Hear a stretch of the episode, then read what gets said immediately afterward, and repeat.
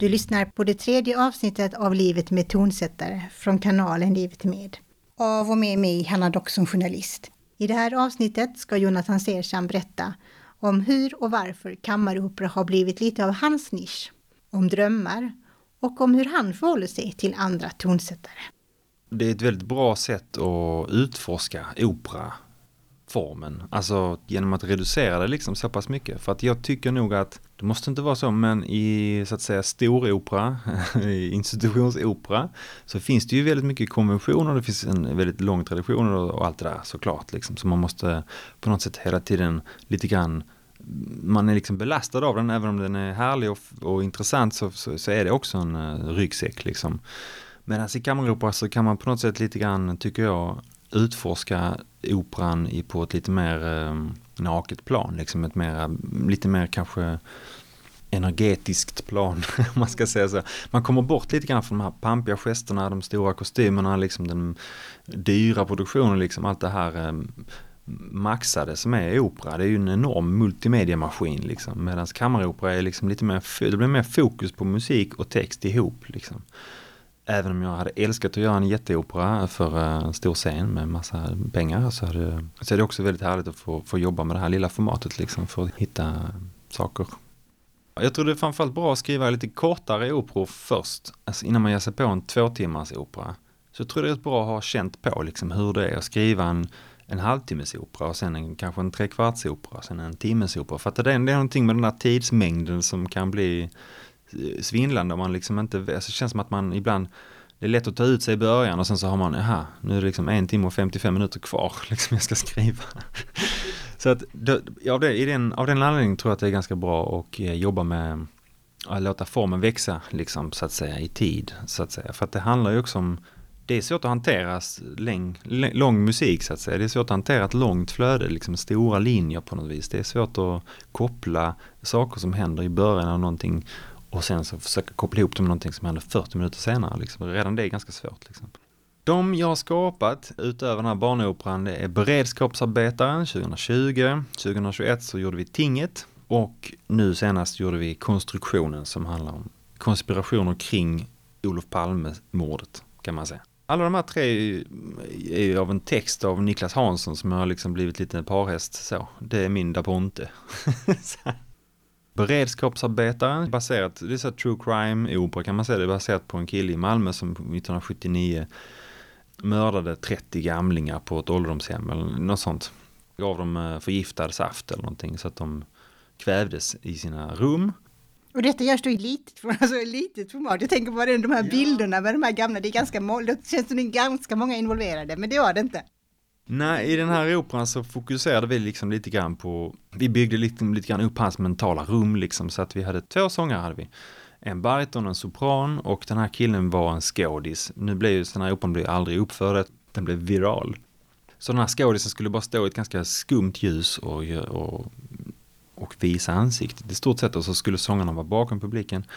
Och sen så skulle det vara piano cello bara. Liksom. Väldigt så här klaustrofobiskt liksom. Vi skulle göra det i ett svart litet rum på Introvert Center. Var tanken. När man uh, är klar med någonting så blir man lite trött på det och så vill man gå vidare. Så vi börjar ju redan planera nästa opera ganska fort efter. Och, och då blev det Tinget? Det är lite så här en av de uh, få platsspecifika operorna skulle man kunna säga. Vilket många verkar uppskatta. Alltså, uh, att det var just i ett hus, ett tings, tingshuset i Dalby som numera är privatägt men som är ganska gammalt, gamla anor från 1500-1600-talet tror jag. Och där man har haft rättegångar liksom. Så att vi, och då, ja, ting liksom. Och då tänkte vi att vi gör en opera som handlar om ett, eh, en rättegång. Det handlar om en kvinna som kommer från eh, den här tiden där man hade rättegångar och en man från nutiden. Som, så den är liksom anakronistiskt helt och hållet. Men de möts i alla fall och pratar om de olika tidsepokerna. Men kände du liksom historiens vingslag när ni gjorde den där? Lite tycker jag ändå. Jag tycker ändå att uh, hela platsen och inramningen uh, tycker jag gav någonting. Och det var många som lyfte det, både, både SVT, det här korta inslaget och även uh, Sydsvenskan. Sen valde du också Fredrik Hagerberg som medverkar i Livet med Operas. Varför valde du Fredrik? Det var liksom den första som, så här, det kändes perfekt när vi pratade med honom första gången, liksom när man hörde någonting som han hade sjungit tror jag också. Sådär, bara, det här blir jättebra liksom. Han, han kunde verkligen vara den här lite naiva liksom nutidsmänniskan på ett väldigt bra sätt liksom. Och han har en, han väldigt eh, liksom lätt röst på något vis. Den är inte så tung liksom. Och, utan den är ganska lätt det känns som att den är liksom väldigt eh, rörlig och mobil liksom. Han kunde absolut göra de här linjerna på, på ett jättefint sätt liksom. Vi ville verkligen, som, ja, men som vi pratade om det här med formatet, liksom, att vi vill gärna när vi gör en opera fokusera väldigt mycket på just mötet mellan texten och musiken och ha en ganska så ostiliserad scenbild, liksom, ganska enkel så här, regi så att säga. För att det finns ju också en tendens bland, bland skådisar och sångare liksom, att man gör mycket gester, man vill gärna liksom vara tydlig sådär, och det, det, det, är klart man ska vara det på en jättestor scen men när folk sitter väldigt långt bort man ska, måste ju vara väldigt tydlig liksom. Men i det här formatet så måste man nästan vara lite mer återhållen. Den senaste operan och även med Fredrik då så är det ju visst, det är ganska ny, nybakade sångare är det. Ja men för Fredrik, när han var med i Livet med Opera så beskrev han att han också fick han kände att han fick vara med och utveckla, alltså det, operan var inte helt färdig. Som, alltså jag fick känslan av det, utan mm. ni jobbade fram det tillsammans. Alltså att det var det som var spännande, att jobba med nya tonsättare som lever idag. De operorna som vi är vana vid också, de, de har ju också kommit till på det sättet ofta i nära samspråk med sångare, i nära dialog med musiker och sångare. Alltså, det kanske man gärna glömmer liksom, men man, man tänker att, det, det, det, att, det, att de här partiturerna är som liksom biblar som man måste verkligen, och det är, det är de ju liksom på ett sätt, men det, det är historiska dokument, men det fanns ju också en enorm flexibilitet, framförallt så här, Venedig 1780 liksom med sångarna fick gärna ganska stort utrymme, vilket sen, senare tonar man ju lite grann ner de här sångarna, men i alla fall det finns ju en lång tradition av att man jobbar med sångare och eh, skådisar, alltså på ett sätt liksom med tonsättare så, så att man verkligen får så att rösten passar den karaktären och den, den musiken liksom. Det är ju superviktigt. Nu är det bra för nu har vi ju fyra operor som jag kan skicka. Bara kolla det är ungefär så här liksom. Och där finns lite olika. Det finns någon bariton, någon tenor, mezzo, sopran liksom. Det finns lite av varje. Men jag tänker också på den tredje där, precis som du var inne i konstruktionen. Det finns ett kollektivt medvetande kring Olof Palme liksom. Alla har en relation till Olof Palme. Även om, även om man är född långt senare så vet man ändå vem Olof Palme var. Och det gör att vi har uh, varit tvungna att ha tre stycken Olof Palme. De är liksom varsin sida av, av Olof Palme. Det är två bariton och en sopran. Ganska stor skillnad på de här tre karaktärerna också rätt stor skillnad på deras text, liksom den text man har gett dem. Så att konstruktionen handlar lite grann om att, att skapa en uh, mångdimensionell bild av figuren men också lite grann, vad heter det, antyda lite grann vissa av de konspirationsteorierna som cirkulerar fortfarande. Det finns ingen tydlig historia, nej, och det finns ett mord i mitten och det blir svart om man säger pang och sen så är de döda. Men det är liksom inte så att det, det leder lite grann fram till det, men det finns inget sådär tydligt narrativ, det är inte så att man berättar Olof Palmes rise and fall. Det är en fantasi kring de här teorierna och kring den här figuren, karaktären. Väldigt kammarmusikaliskt liksom, hela konceptet faktiskt. Så att det var, låg bubbla lite mellan kammarmusikkonsert med ganska dramatisk kontur och en opera liksom. Ofta tycker jag ibland att musik kan vara ganska linjär liksom i sin utveckling.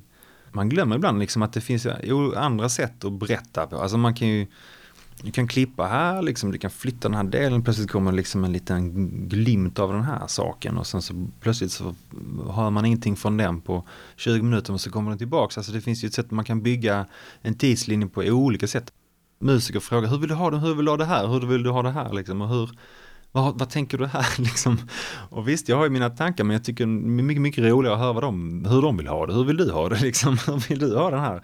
Och sen så diskuterar jag gärna det om tiden finns, inte alltid. Men jag tycker musiker, man, de har ju sån enorm eh, medvetenhet kring vad de gör själva liksom. Och de har sån, sångare har ju sån extrem, eh, i deras hela deras förarbete bygger ju liksom lite grann på att hitta undertexter och riktningar och intentioner i det de, det de sjunger för att annars kommer det liksom inte ut. Det är så kopplat till, till eh, tanke och känsla det de, det de ska ha ut. Till musiker, för musiker också till en viss del liksom, men för sångare kanske ännu mer. Du är ju verksam också i Malmö, som har Malmö Opera. När ser vi Jonathan Serstam på Malmö Opera? Svårt, det är svårt med opera, de beställer ju ganska lite. Alltså operaverkstaden är väl kanske mm, liksom bra ställe att börja. Men jag har mycket arbetsprover, jag har ganska, vissa grejer som jag verkligen kan tänka mig att skicka liksom. Det roligaste hade varit att få en ny, liksom, ett nytt uppdrag på att skriva en ny opera med, och göra det på stället liksom och liksom vara med om den första eh, staging liksom, mise en scène. Men som sagt, Malmö Opera, stora scenen, de, de, det, det är ju väldigt sällan de beställer en ny opera liksom. Och det finns ju många som säger så här i, i musikfältet liksom att nej, operan är död. Men det, jag tycker det är tvärtom, det är bara så här exploderar. Det finns hur mycket som helst ny opera. Och man beställer mycket, det är Aix-en-Provence och liksom en ny opera varje år minst. Så att det stämmer inte att den är död.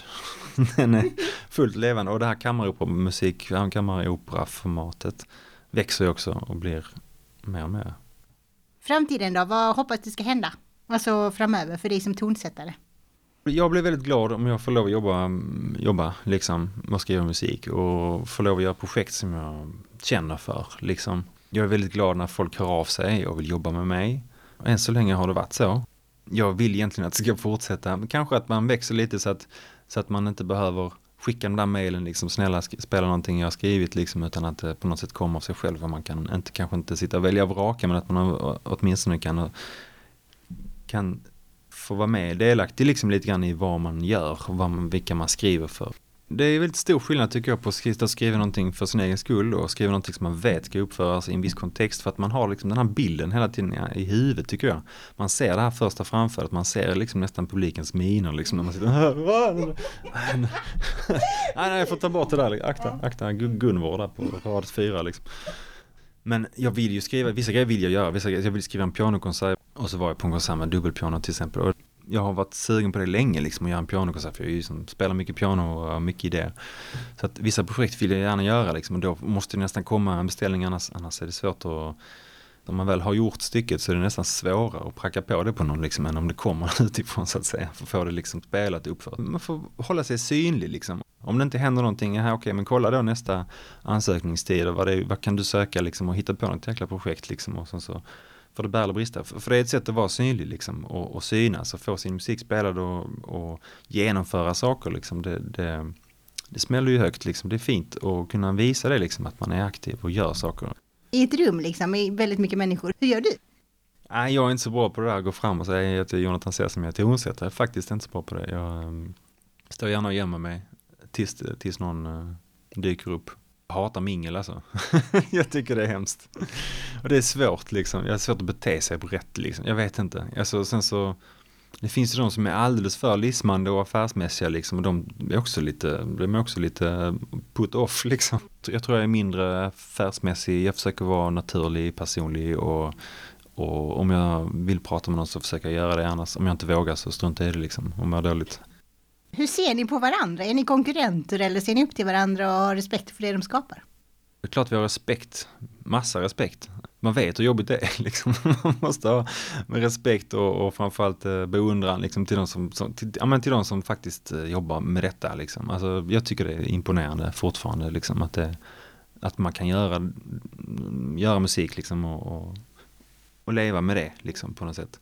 Men visst, man är ju konkurrenter rent eh, om, om beställningar så, om det nu är det man är ute efter. Men samtidigt så är man ju så pass olika. Det är omöjligt att konkurrera med någon som är, som är så pass olik tycker jag. Generellt så är man så pass egen i, sitt, eh, i sin musik liksom. Så att eh, det är svårt att känna den där rivaliteten liksom. Du har lyssnat på Livet med tonsättare från kanalen Livet med. I nästa avsnitt är det dags för konsertpianisten och tonsättaren Tanja Naranjo. Följ Ett livet med poddserien på Instagram för att inte missa andra viktiga poddar. Producent är jag, Hanna Doxon.